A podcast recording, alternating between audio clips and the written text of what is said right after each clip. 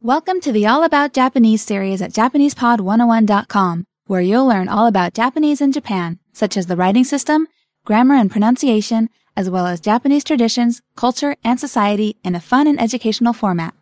Introduction to Japanese and the Top 5 Reasons to Study. Konnichiwa. My name is Peter Galante, and I'll be your friendly neighborhood non Japanese guide to everything Japanese. And I'm Naomi, here as the Japanese native to help along the way. That's right. This lesson is all about your home and native land. Yes, and yours too, Peter. Well, kind of. I've been living here for 11 years, so it really has started to feel like home to me. So, we're here to teach you the ins and outs of the wonderful Japanese language. Yes, Japanese is a really unique language in a lot of ways, from the writing system To the grammar, to the slang. everything. It's truly a beautiful language with a rich history and intriguing culture to match. Linguistics section. So, Naomi sensei, Hi. I have some questions for you. Mm, what is it? All right, first question What language family does Japanese belong to? Ah, that's actually a really good question because it's something that linguists have been arguing over for a long time.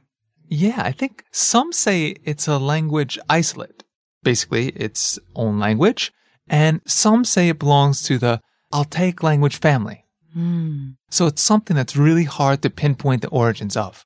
So if you know somebody who's into linguistics, you can impress them with Altaic language. For most of us, including me, this is probably the first and last time I'll come across this. Right. But these days, there are around 130 million speakers of Japanese. that's a huge number. Right. Apparently, that puts it in the top 10 lists of languages based on number of native speakers. Japanese also boasts a really unique writing system. Naomi sensei, can Hi. you tell us more about that? Sure. Basically, there are three different alphabets. I guess we can call them that. Count them three. But don't let that scare you off. Two of them are really easy. It's the last one that takes a little bit more, how can we say, dedication. Yeah. The Chinese characters, right? Right, the two native Japanese alphabets are Hiragana and katakana. Japanese has also borrowed thousands of characters from the Chinese language and adopted them as their own. And each Chinese character has its own meaning. This is a really fascinating topic, but we'll cover the writing system more in depth in the next lesson. Okay. Now let's talk about pronunciation for a moment. Ah, yes, pronunciation. I'll tell you right now that Japanese pronunciation is actually not that difficult at first. at first, right? And Japanese vowels are really simple. Not like English. You have so many different ways to say one vowel, right? Yeah, with Japanese, there's only one pronunciation. You just say it as you see it.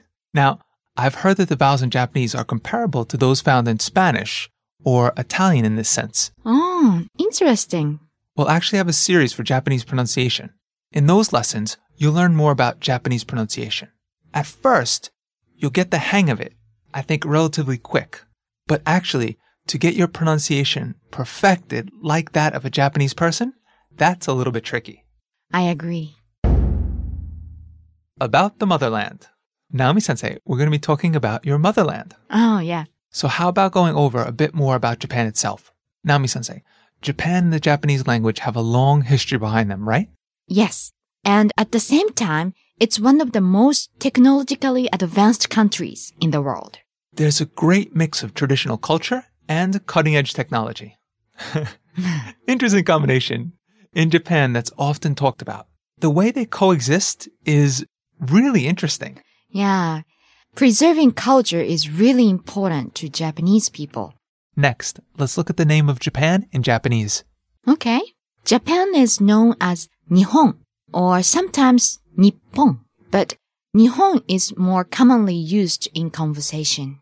It's written with two Chinese characters meaning sun and origin. That's why it's often referred to as land of the rising sun. Right.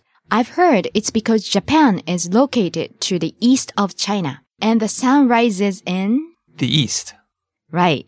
As you may probably know, the relationship between Japan and China goes back many years. When Japan officially sent envoys to China, Japan refers to oneself as the land of the rising sun. That's the beginning of the name. See, that makes perfect sense.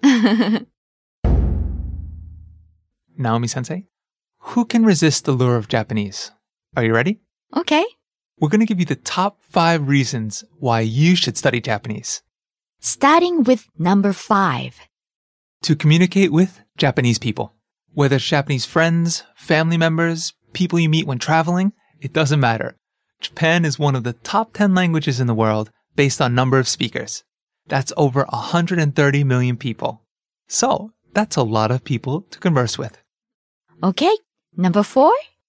Japanese pronunciation is easy. Asterisk at first. Japanese is pronounced just as the way it looks, so you can start speaking right away. Okay. How about number three? Learn more than just the language. Learning Japanese will give you great insight into the world of Japanese culture that you just can't get any other way. By learning how the language works, you'll learn more about how the culture works. How about number two? Japanese is fun. Japan has a lot to offer in the way of pop culture. Fun and interesting movies, music, TV shows, comics, anime, manga, games, you name it.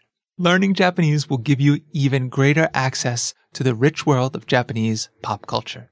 And the number one reason you should learn Japanese is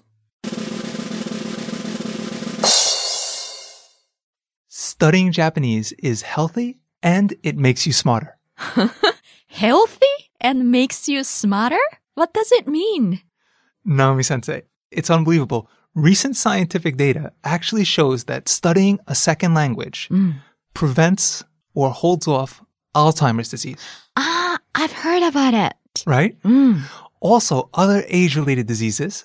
At the same time, it increases your memory, Huh? which helps you stay sharper and actually increases your attention span. Huh? So that's the healthy part. Okay. It makes you smarter by increasing your critical thinking skills. What do you mean?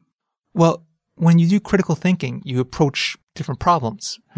So when you study Japanese and you learn to think in a different way, this helps you think of different approaches. Okay.